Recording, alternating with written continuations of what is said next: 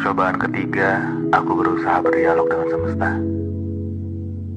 Semua hanya dalam upaya aku mendapatkan kata ya dari tanya untuk hidup berbahagia. Dunia sudah jadi paling tahu bagaimana senyumku kecut melihatmu dibahagiakannya. Tapi tak apa. Semesta hanya sedang memberi waktu agar kita setia menunggu akhir cerita. Tuhan memberi hati agar kita kuat bertahan pada prosesnya. Semoga semesta tidak bohong kali ini. Aku hampir menyerah mencintai dia.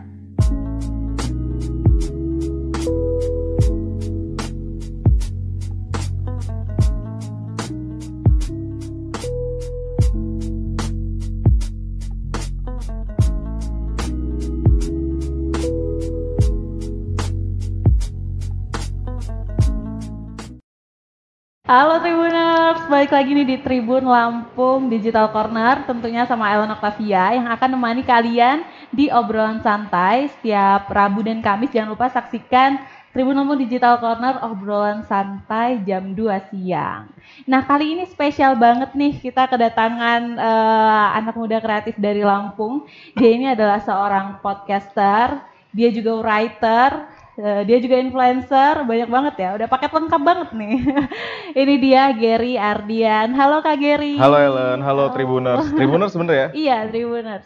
Nah, Tribuners kita bakalan ngobrol-ngobrol banyak kali ini sama Kak Gary eh, tentang banyak hal. Tentunya yang tadi udah Ellen sampaikan.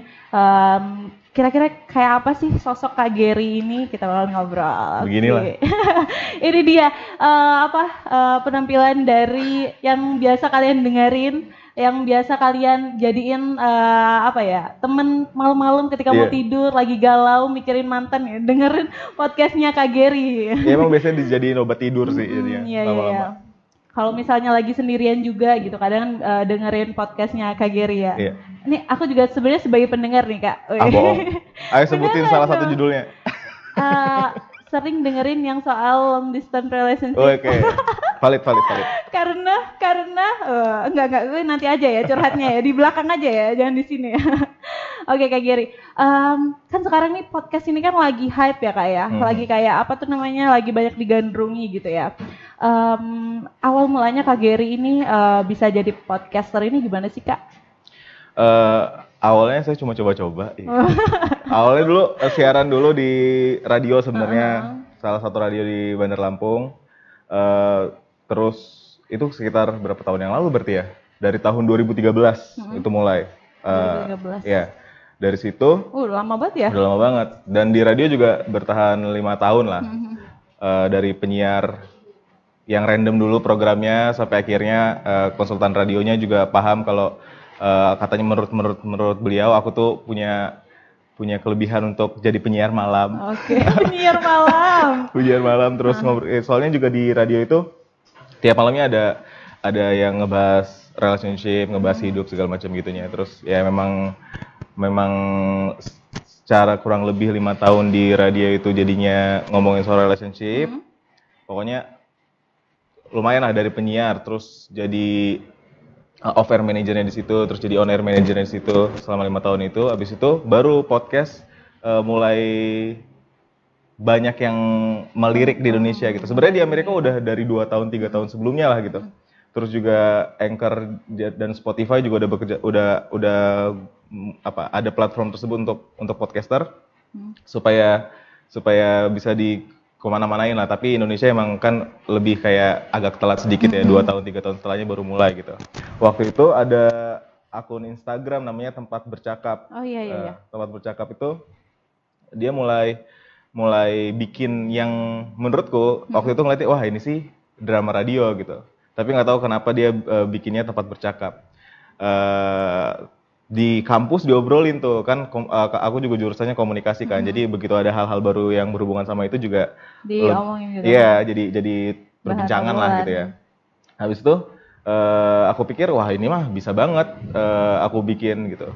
Jadi mumpung momentumnya dapat, momentum waktu itu eh, tempat bercakapnya lagi hype, aku bikin, aku sih bikinnya eh, bilangnya itu drama radio atau epilog awalnya di Instagram.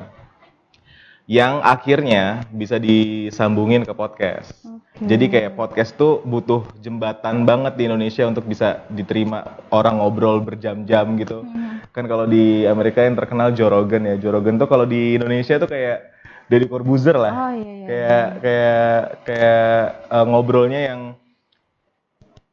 ya apa interview deep talk sampai sampai berjam-jam.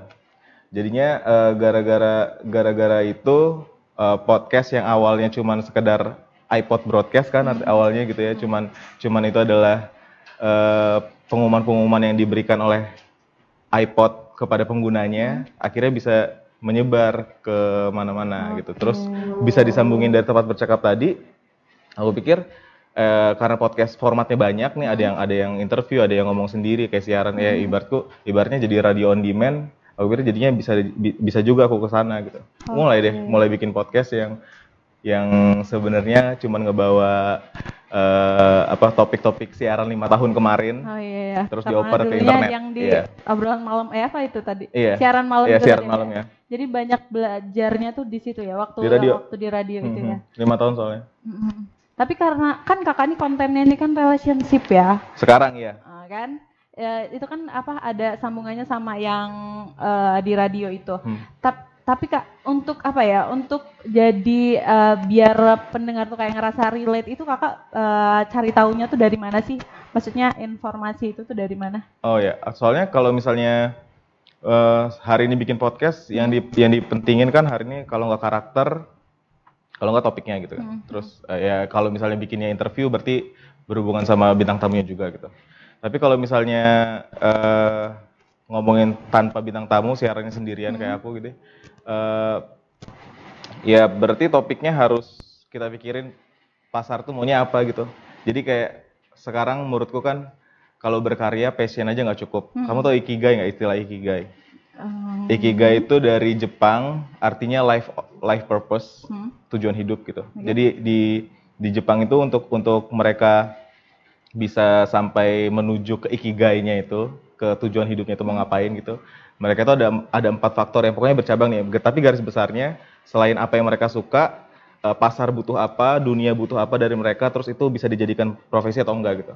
Nah pas aku pengen bikin podcast juga akhirnya mikirin itu. Oke, eh, podcast kemungkinan besar yang bisa aku bahas soal soal relationship dan kehidupan gitu. Karena punya bekal itu lima tahun belakangan gitu. Terus aku tanya, apakah dunia butuh aku ngomongin soal itu gitu? Ternyata butuh memang, karena selama ini konten creator yang berhubungan sama cinta di Indonesia belum banyak yang akhirnya ngajakin orang-orang galau untuk berhenti galau gitu. Ngajakin orang-orang yang bucin ya kan. di sini istilahnya bucin, love sick. Jadinya eh, berhenti bucin, berhenti ngomongin cinta doang karena masih banyak hal yang bisa kita kejar gitu, karir dan segala Yeah. segala macamnya gitu. Aku pikir masyarakat butuh gitu. Dengan begitu bisa relate sama mereka. Dengan berbekal ikigai tadi itu, kalau kalau misalnya Tribuners mau cari tahu ikigai itu apa, di Hmm. Googling aja. aku sendiri pribadi mau Ah. cari tahu itu juga. Soalnya eh, dari situ kita bisa jadiin itu patokan gitu, pedoman gitu untuk kalau misalnya mau berkarya, karya seperti apa yang mau kita buat gitu. Terus kalau misalnya proses produksinya nih kak, maksudnya tuh Hmm. kayak apa tuh namanya eh, untuk nge-share itu tadi Hmm. informasi itu tadi kan kayak eh, perlu bahan ya, bahan Hmm, hmm. kayak gitu. Nah itu Materi. kakak tuh dapet dari mana sih? Apa dulu tuh kakak tuh suka dengerin teman-teman curhat gitu kan? Oh iya iya. kayak iya. gitu kayak gitu. Itu dari mana kak? Eh, kalau yang sekarang udah jelas pakai eh, teori dan Baca buku dan dengar podcast yang valid lah pokoknya ya, dari para ahli gitu-gitu. Cuman awalnya emang suka dengar orang curhat. Oke. Awal awalnya kelihatan ada bakatnya dengerin orang curhat tuh dari dari dulu radio. iya. itu tadi ya. Padahal jadi intinya sekarang bikin podcast tuh bukan yang kayak nih aku pengen ngasih tahu hal yang benar buat kalian gitu, tapi Hmm. lebih kayak nih aku mau jadi teman curhat kalian, mau mau dengerin cerita-ceritanya. Kalau misalnya eh, menurutku opiniku begini nih gitu. Nantinya jadinya aku bi- bi- eh, ngebayangin podcast itu kayak jendela dunia gitu. Hmm. Kayak maksudnya kan kalau kita baca buku pun bukunya dibilang itu jendela dunia kan. Iya. Se- eh, kayak bisa juga bertukar pikiran kayak gitu Mhm. apa yang ada di apa tuh namanya Mhm. pikirannya Mhm. dari kak Gerinya jadi sampai ke pendengarnya kayak gitu Ya, ya, jadinya kayak kita bayangin kalau misalnya dengar podcast aku atau baca buku gitu, kita lagi ngebuka sebuah jendela terus kita lihat isi dalamnya ada apa aja. informasi Ada A, B, C, D, E gitu di dalam jendela gitu. Terus kita mundur. kita cari jendela lain, kita buka lagi, kita kita kita kumpulin informasi dari jendela lain gitu. Terus nantinya jadi bahan pikiran. Oke, dari jendela ini kita dapat informasi ini, ini dan ini yang baik buat kita apa nih? Bisa bi- jadi podcast aku tuh untuk jadi bahan pertimbangan ke depannya keputusan-keputusan apa yang mau dipakai gitu loh. Dan itu eh, dalam relationship sih sekarang masih. Sekarang relationship, jadi rencananya mau dari eh, setelah selesai nih ngebahas istilah-istilah dalam relationship yang aku tahu, semuanya kalau udah kelar, aku pikir bakal kurang lebih 100 podcast gitu. Terus kalau kalau udah kelar ngebahas relationship, pengen ngebahas yang lain, karir, produktivitas, terus kehidupan. dan seharian gitu kehidupan seharian. Tapi waktu awal-awal nih kak, ada nggak sih kayak tantangannya? Maksudnya ada nggak sih dari teman-teman atau dari pendengar tuh kayak ngatain, nih apa sih lo ini bucin deh ngomongin cinta-cinta mulu kayak gitu kan sekarang kan banyak nih teman-teman yang kayak baru mulai. Hmm. eh, ketika denger kayak gitu kayak, aduh nggak deh, gue dikata-katain bucin nih kayak gitu. Iya menurutku itu yang salah adalah karena mereka eh, menggunakan account pribadi untuk untuk untuk konten yang sebenarnya teman-temannya nggak pengen gitu. Hmm. Jadi harus bisa ngebedain di akun pribadi itu isi isi followers kita tuh teman atau audiens kita gitu. Kalau misalnya teman ya wajar lah dikatain karena mereka bukan audiens kita kan. Iya iya. Jadi kalau misalnya eh, awal-awal ada yang nggak tahu gitu ya. Beruntungnya beruntungnya aku kan karena emang siarannya juga ngebahas cinta-cintaan, ngebahas hubungan gitu. Jadi Kok kayak cinta-cintaan kayak gitu Iya. kenapa karena menurutku di Indonesia masih tabu, padahal mau nggak mau harus dipelajarin gitu. Orang kita tiap hari bakal berhadapan dengan itu, bersinggungan dengan itu gitu. Tapi kenapa masih tabu gitu? Akibatnya kan jadi jelek sebenarnya kan. Akibatnya jadi jadi banyak orang yang nggak ngerti ngejalin hubungan yang baik dan benar tuh sepertinya kayak harusnya kayak gimana Iya, gitu. bener-bener. Tapi ya karena memang sama-sama masih belajar ya dimaklumin aja gitu kan. Jadinya awal-awalnya eh, buat teman-teman yang belum tahu kalau aku siaran di radio sebenarnya, yang yang nanyain kenapa jadi bikin konten kayak gini gitu. Tapi nggak butuh waktu lama sih, mereka jadi ngerti juga karena aku juga nggak nggak nggak ibaratnya bikin kontennya nggak yang pengen bikin orang galau mulu ya, ada ada value-nya gitu. Jadi ya lama-lama berubah aja. dulu ada yang dulu ada yang eh, awal-awal pengen bilang bilangnya biar gue jadi pengen ngeblok akun lo gitu. Ada Kayak- teman-teman dekat bercandaan, Iya, bercandaan. Tapi sekarang dia curhat ya. Malah jadi ikut ke bawah ya dia ya. Iya. Oke, kalau itu tadi kan tantangan waktu awal. Sek- Hmm. Kalau sekarang nih tantangan sebagai podcaster Kak Gary ini kan udah banyak pendengarnya itu apa sih Kak? Eh, harus valid sih, harus bisa bertanggung jawab sama konten yang dikasih. Jadi kalau memberikan informasi itu kayak harus ada risetnya, Hmm, hmm, hmm. harus ada ya, bahan yang benar-benar valid untuk didengarkan Iya. sama uh, pendengar gitu ya. Jadi hati-hati sekarang cari apa namanya informasi juga eh, harus dari jadi jadi tadi aku bilang kan jadi sekarang lebih sering baca buku karena tuntutan gitu. Eh, yang sempat bukannya nyesel tapi ya udahlah keluarnya ter- eh, sekarang mencoba ngebangun personal brandnya sebagai orang yang eh, bisa dipegang omongannya gitu kan. Jadinya harus juga sering baca buku gitu gitu. Oke, terus kak uh, apa apa namanya? Ada nggak sih kak Giri pernah nggak ngerasain kayak ngerasa baper sama konten yang dibuat? Maksudnya kan kadang kalau misalnya kita nih lagi bikin uh, aku aja kadang kalau lagi dengerin gitu, dengerin podcastnya kak Giri gitu, lagi nggak ngerasain patah hati kadang jadi ikut ke, ke bawah gitu, jadi ikut sedih kayak gitu. Ada nggak sih kak maksudnya kan uh, antara uh, kehidupan pribadi kakak sama konten kakak ini kan uh, pasti berbeda gitu. Cuman kadang kita harus jadi orang lain untuk bikin itu kayak gitu. Pernah nggak kak ngalamin?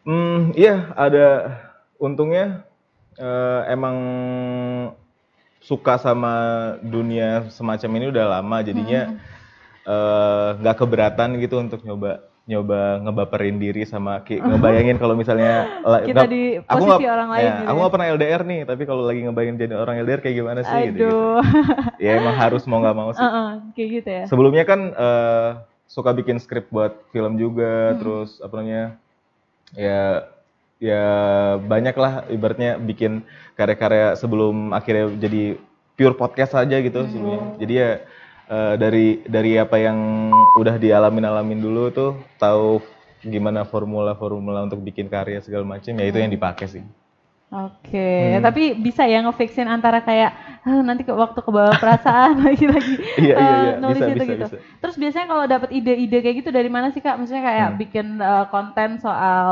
apa gitu percintaan kan Hmm. nggak nggak nggak semuanya Hmm, eh, dialamin nggak semuanya dialamin kayak gitu. Apa dari curhatan followers gitu? Apa followers suka curhat? Ba- banyak tiap hari curhat banget anak-anaknya nih. Lebih Habis ini waduh, gantian, aku mau curhat. Dari mereka ada, dari Temen ada teman ada, dari baca buku juga banyak ya gitu. Dari situ ya. Jadi banyak hal ya. Hmm. Oke. Nah, Tribuners kita nanti bakalan masih ngobrol lagi sama Kak Geri. Eh, Tribuners kalau misalnya mau apa tuh ada yang ditanyain juga di kolom komentar nanti kalau ada yang bagus Ellen bacain. Tapi jangan ke mana-mana karena ada pesan-pesan yang lewat ini dia.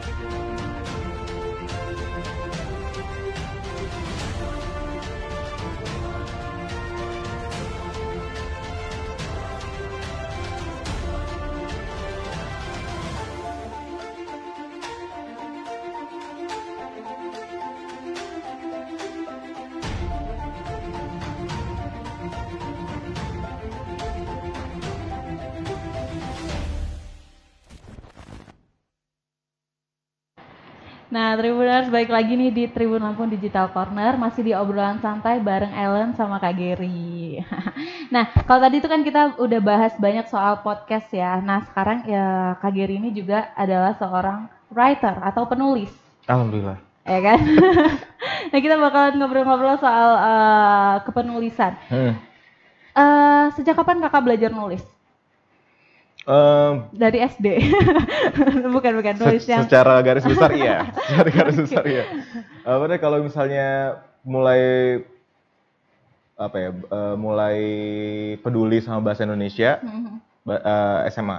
Dulu SMA. sempat ikut sampai FLS 2N cipta baca puisi ke Surabaya. Aduh, pantesan suaranya kalau lagi di Instagram ya, lagi di kontennya gitu kayak menghayati gitu. Jadi yang baca jadi ikut baper ke Iya. bawah ya. Dari SMA. Ada di SMA ya. Jadi mulai nulis puisi Hmm. waktu itu. Waktu itu puisi, lebih sering ya puisi sih. Oke. Eh, tapi memang tertarik sama dunia kepenulisan ya, Kak ya? Dan dan baru disadarin ternyata emang orang tua dari dulu suka bikin yang begitu-begitu juga. Jadi kayaknya Oh. DNA deh. Jadi ada darah apa ya? Ada yang disalurkan dari orang Iya. tua ke Geri. T- eh, terus abis itu ini kak, apa namanya proses proses untuk menulis itu kan beda ya sama podcast. Mhm. beda atau sama kan biasanya menulis dulu untuk bahan juga gitu kan harus menulis dulu atau uh, kalau di di bukunya Kak Geri kan Kak Geri ini udah punya buku nih itu tuh apa bahan-bahan di podcast uh, dituangi lagi di buku kemudian ditulis dilanjutin atau gimana?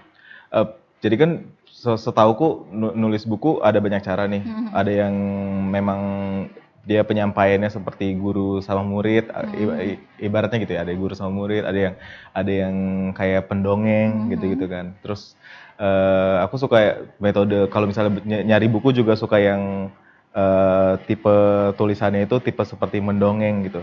Kayak kayak dia lagi ngob lagi ngobrol sama Lagi kita ngobrol gitu. sama yang nulis gitu ya? Hmm, jadi sebenarnya buku hal yang paling sia-sia itu isinya kayak aku lagi ngobrol sama pembaca gitu. Karena eh, beberapa bab juga ada yang waktu waktu mau nulis kerangkanya gitu aku ngoceh dulu.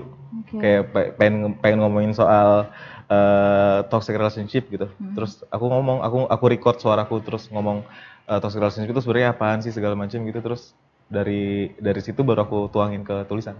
Tapi kalau kakak antara menulis Hmm. sama oh itu tadi jadi kalau misalnya mau nulis harus dari omongan dulu ya? Eh, harus diomongin dulu gitu. aku bukan bilang itu adalah yang terbaik tapi aku lebih suka yang eh, kalau misalnya mau nulis eh, tulisan aku Mhm. modelnya kayak membaca gitu modelnya kayak pendongeng gitu Oke, tapi emang sih kalau setiap penulis itu Hmm. punya caranya masing-masing gitu.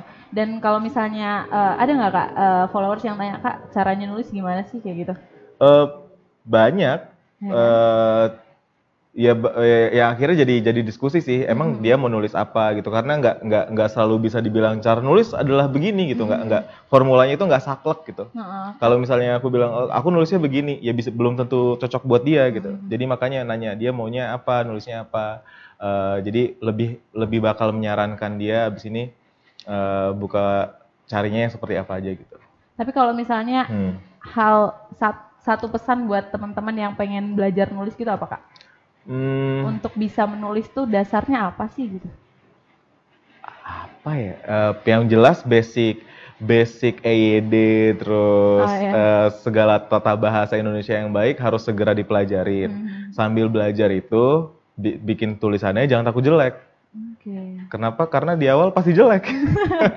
jadi Jadi semua semua orang yang kalau berkarya di awalnya di awal sih pasti jelek. Iya, gitu. jadi ya eh, selama kita memperbaiki, jadi ya seiring waktu tulisannya pasti bakal membaik kok gitu. Mm-mm. Kalau diiringi juga sama membaca gitu kan. Kita kita baca apa apa jenis tulisan yang mau kita bikin ke depannya gitu.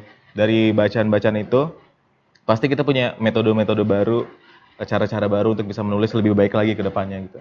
Tapi gimana sih kak caranya eh, agar tulisan kita atau karya kita tuh kayak bisa jadi teman yang baik gitu loh. Kalau soalnya kan kalau ngelihat dari kontennya kak Gary itu kan Hmm. ya, kayaknya tuh kayak jadi sama temen gitu loh. Kalau Hmm. misalnya nyeritain eh, apa hubungan eh, long, long distance relationship misalnya jangan begini, ini yang Uh-huh. harus dihindari kayak Uh-huh. gitu. Gimana sih kak caranya biar itu tuh sampai gitu ke pe- pendengar?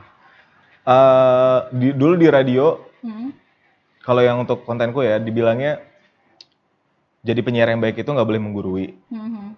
jadi eh, harus jadi teman gitu. Berusaha berusaha kita yang mendengar banyak mendengarkan kita yang banyak eh, ber, ber- berlaku seolah-olah sedang sedang mau apa ya mau mau beneran tahu gitu. mendengarkan cerita mereka bahkan gitu. Jadinya eh, aku mengkondisikan diriku bukan sebagai orang yang lebih tahu daripada orang-orang lain untuk untuk masalah ini gitu. Tapi lebih kayak ayo kita diskusi aja gitu untuk untuk nge ngebahas ini eh, menurutku seperti apa gitu. Terus balikin lagi ke mereka gitu. Jadi ada interaksi jadinya emang makanya makanya aku bilang jenis tulisanku itu lebih kayak ngedongeng lebih kayak temen curhat emang.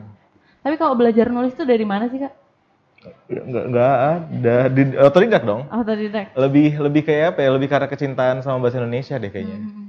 Mau nggak Tapi mau karena belajar karena autodidak itu sendiri, jadi itu kayak setiap penulis tuh kayak punya caranya sendiri untuk uh, menyampaikan Hmm. apa yang ada di pikiran dia gitu ya kayak. Iya kayaknya kalau untuk jadi penulis yang paling penting tuh soal basic doang. Kalau misalnya udah basic, kita udah tahu cara menulis yang baik dan benar itu seperti apa. Setelahnya itu udah kayak eh, apa ya into- improvisasi diri aja gitu. Karena setiap penulis pu- pen- setiap penulis punya caranya masing-masing untuk menyampaikan sesuatu gitu.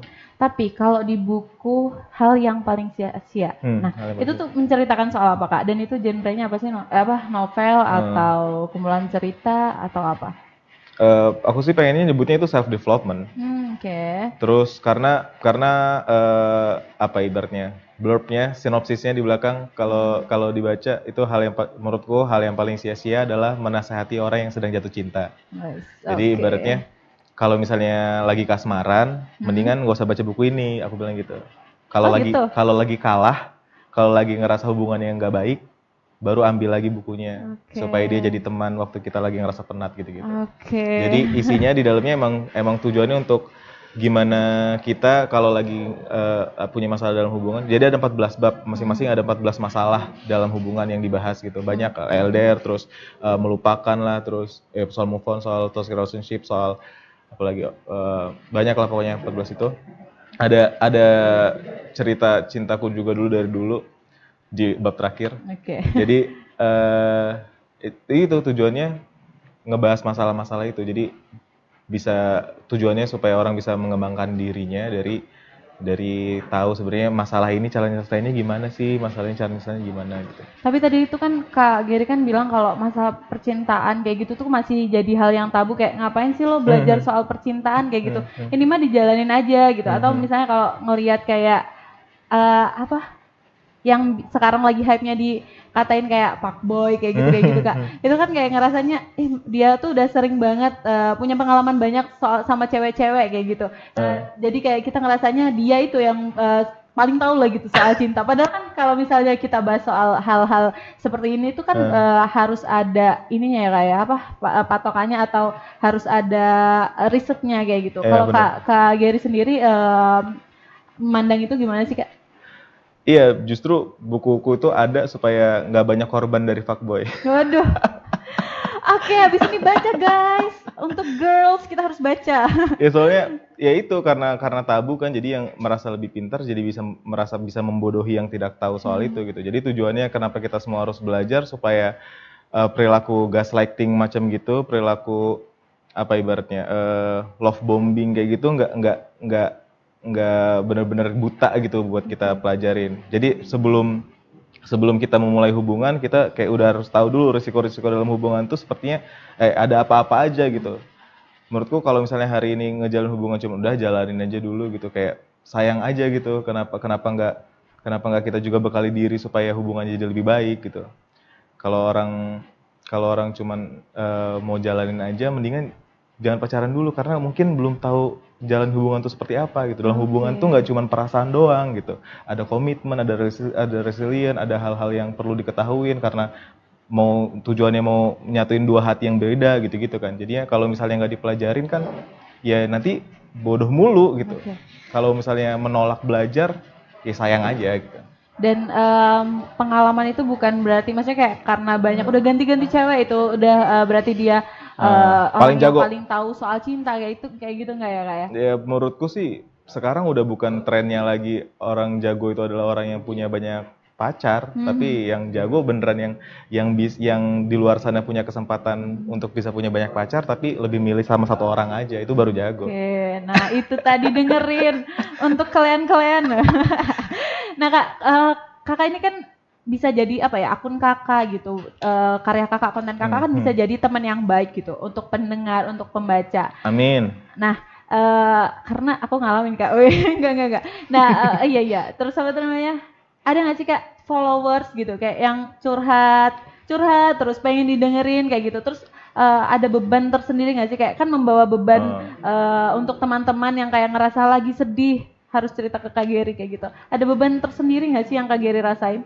Nggak nggak nganggap itu sebagai beban. Cuman lebih kayak emang tanggung jawab aja gitu. Karena karena udah mulai ngomongin hal semacam ini dan memang dan memang apa ya ibaratnya timbal balik aja sih. Followers sudah percaya aku untuk jadi eh, mereka udah follow aku gitu. Terus ya timbal baliknya kalau misal mereka mau cerita boleh banget gitu. Emang tiap hari tuh DM penuh banget. Oke. sampai sampai awal-awal awal-awal stres sendiri. Stresnya bukan bukan yang kayak aduh aduh jadi males balesin uh, DM mereka gitu bukan tapi lebih kayak Gimana ceri- caranya ceri- biar semuanya jadi itu ya? uh, dan ceritanya juga lebih lebih makin lama makin ini makin rumit nggak cuma ngomongin move on doang Oke. sampai sampai ada yang cerita mau bunuh diri Oke, cerita gara-gara percintaan itu ya kak ya?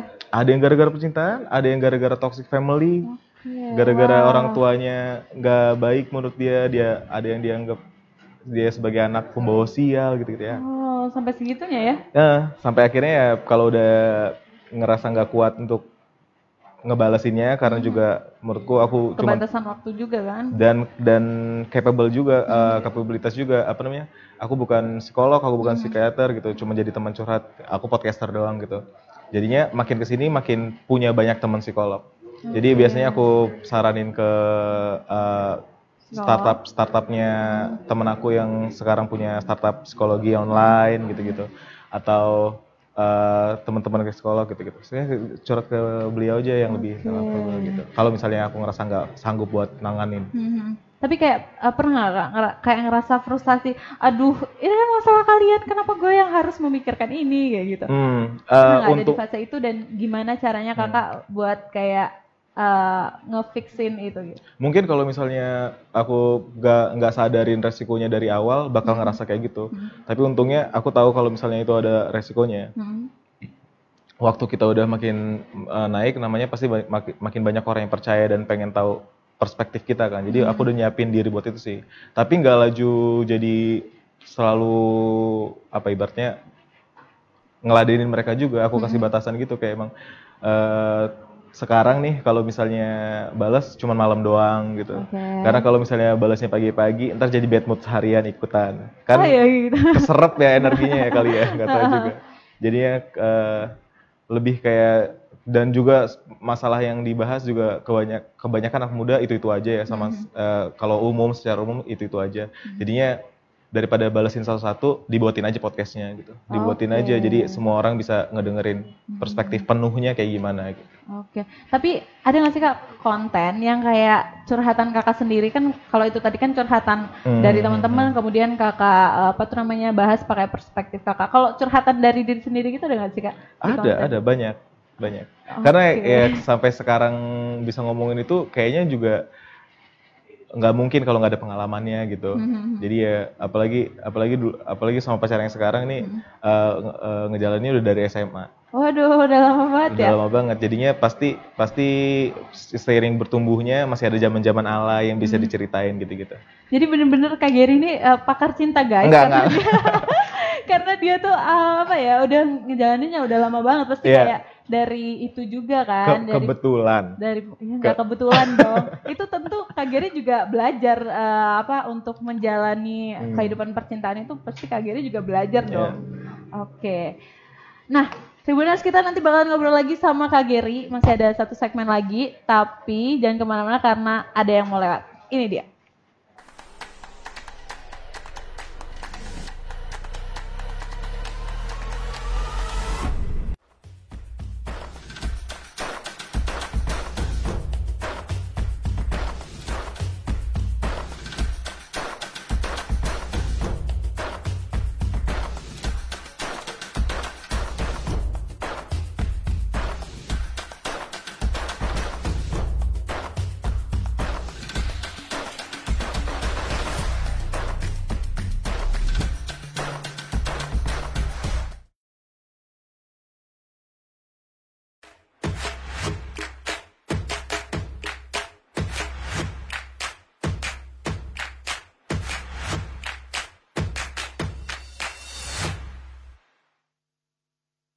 lagi nih sama Ellen sama Kak Geri eh, masih di Tribun Lamo Digital Corner obrolan santai Hmm. nah Kak Hmm. kali ini Ellen Hmm. mau kasih dua pilihan. Wow. dua pilihan buat Kak Geri. Eh, Kira-kira apa yang bakal dipilih? Kalau ditanya, pilih mana antara ngepodcast dan menulis? Eh, nge-podcast Oke, ngepodcast ya. Kenapa Sen- Kak? seneng ngomong lebih seneng ngomong ya?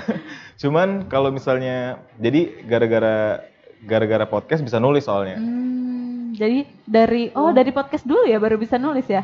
Eh, bisa punya kem- bisa punya kesempatan nulis buku, iya. Mm. Iya. Kan kalau misalnya ada tuh beberapa orang yang kayak untuk membuat podcast, maksudnya untuk berbicara di depan umum, Hmm. dia harus nulis bahan-bahannya Ya. gitu kan, apa aja Hmm. yang harus dia katakan gitu, Hmm. apa aja yang harus eh, dia sampaikan kayak gitu. Kalau Kak Gary ini be- ini ya, teba teba apa? Terbalik, terbalik. Kok jadi grogi ngomongnya? Ju- jadi terbalik gitu ya? Enggak justru aku bilang karena podcast jadi bisa nulis Oke. karena karena karena bikin podcast jadi harus jadi harus nulis materi gitu Mhm. bilangnya. Kalau misalnya nggak bikin podcast mungkin nggak mau juga nulis yang Oke. panjang-panjang kayak gitu. Oke, tapi kalau misalnya ada nggak sih Kak, itu kan eh, dari podcast Hmm? jadi buku. Hmm? ada juga nggak kayak dari podcast eh, mungkin nanti ke depannya mau bikin film atau apa web series kayak gitu kayak gitu Ya pengen banget sih karena aku sadar kalau karir yang lagi dibangun bukan yang vertikal kan, bukan Oke. jabatan-jabatan. Jadi Oke. harus harus horizontal gitu, harus nantinya bikin karya apa, karya apa, karya apa gitu. Platformnya terserah. Yang penting selama bisa berkarya, pengen pengen coba hal baru. oke Jadi kalau ada kesempatan buat film, ayo. Kalau mau, ya Oke. pokoknya ting- tinggal nunggu aja kesempatannya datang. oke tapi kalau misalnya eh, berkarya itu inspirasinya datangnya dari mana Hmm, nggak tahu karena karena saya punya otak yang penasaran mulu kali. oke Nggak tahu- kepo jadi ya iya, pengen aja gitu eh, ke- ngeras. Oh, mungkin gara-gara, mungkin gara-gara ada yang bilang lupa siapa tapi yang bilang kalau eh, hidup kalau misalnya belum ada karya sayang aja gitu kita nggak punya legacy gitu, nggak punya warisan, kita nggak diingat orang gitu. oke. Pengen pengen diingat orang kali ya. karena kita juga nggak abadi ya. Wah habis ini kita bijak semua ya di sini ya. Habis itu balas puisi nih balas balasan puisi waduh. Oke terus kak eh, goals atau tujuan kakak eh, ada di dunia entertain ini kan eh, apa dunia hiburan ya eh, menghibur teman-teman yang lagi galau sedih kayak gitu goalsnya apa sih tujuannya? Eh backgroundnya sih kan gara-gara aku ngeliat di sekitar aku Hmm? banyak hubungan yang akhirnya nggak baik aduh oh, enggak enggak oke lanjut kak karena ketidaktahuan itu. Eh. pun aku juga ngerasain di keluarga. Hmm? Jadi dengan itu aku rasa tujuannya jadi jadi punya manfaat gitu untuk orang lain. Goalsnya untuk itu. Goalsnya untuk bilang kalau eh, ke depannya dengan dengan ngasih manfaat yang ngomongin hal receh, ngomongin hal yang sering dikesampingkan orang soal cinta gitu. Nanti juga bisa untuk untuk membuat orang lain tergerak gitu, mau termotivasi supaya mereka jadi lebih baik juga gitu. Tujuannya untuk ber- memberikan manfaat itu ke orang-orang. Tapi ke depannya ada nggak kak apa gitu ah, yang em, mau kak Gary kasih gitu Hmm. untuk pendengar setianya, untuk pembacanya ke depannya mau buat apa sih? Apakah ke depannya mau jadi konsulan cinta gitu kan? jadi yang sedih-sedih soal percintaan langsung curhat ke kak Gary. Ada nggak kak? Ke depannya pengen bikin buku lebih banyak, pengen Hmm. bikin podcast lebih banyak. Kalau ada kesempatan datang pengen dilakukan. Terus pengen pengen kuliah tapi psikologi. Oke, uh, dari situ ya. Jadi penasaran ya sama kehidupan uh, manusia yang kompleks sih sebenarnya. senang banget, senang banget aku belajar soal manusia. Oke. Terus kak, kalau teman-teman pengen baca buku kakak itu bisa dibeli di mana? Hah? Di Gramedia ada, Hmm. eh, terus di seluruh toko buku online juga udah banyak. Cari yang toko buku online yang terpercaya lah, yang original belinya ya. Oke, jangan bajakan. jangan bajakan. Iya. Terus kalau misalnya teman-teman pengen dengerin konten-konten kakak, Hmm. eh, pengen juga apa tuh namanya jadi pendengar kakak, pengen punya temen Oh, yang oke. eh, apa untuk menghibur teman-teman yang lagi galau Hmm. itu ada di mana aja? Kontennya beda-beda. Kalau di Instagram kontennya epilog, puisi, senandika gitu di, di Instagram. Oke. Kalau di Twitter, Instagramnya eh sebutin dong. Instagramnya S Justin Bieber. Aduh. Gary Ardian, Gary Ardian. Oke. Abis itu di Twitter juga Gary Ardian tapi N-nya 3. Hanya tiga. Kalau di Jadi YouTube, Ardian. Iya. kalau di YouTube. YouTube Gary Ardian official. Oke, nah oke. terima Spotify kasih. juga Gary Oh Ardian. iya lupa, Hmm. podcastnya ada di Spotify. Spotify, Gary Ardian. Ardian. Oke, terima kasih Kak Gary Ellen. udah ngajak eh, udah mau diajak ngobrol dan datang ke Tribun Lampung. Iya. Terima kasih. Mungkin lain kali kita bisa ngobrol-ngobrol. Iya dong, Di belakang kita mau konsultasi cinta, weh. enggak enggak ya. Oke, Tribuners terima kasih eh, sudah menonton live ini. Jangan lupa tetap saksikan obrolan santai Tribun Lampung Digital Corner setiap hari Rabu dan Kamis ketemu lagi bareng Ellen jam 2 siang. Eh, saya Ellen Octavia pamit undur diri. Bye. Dadah Tribuners. Dah.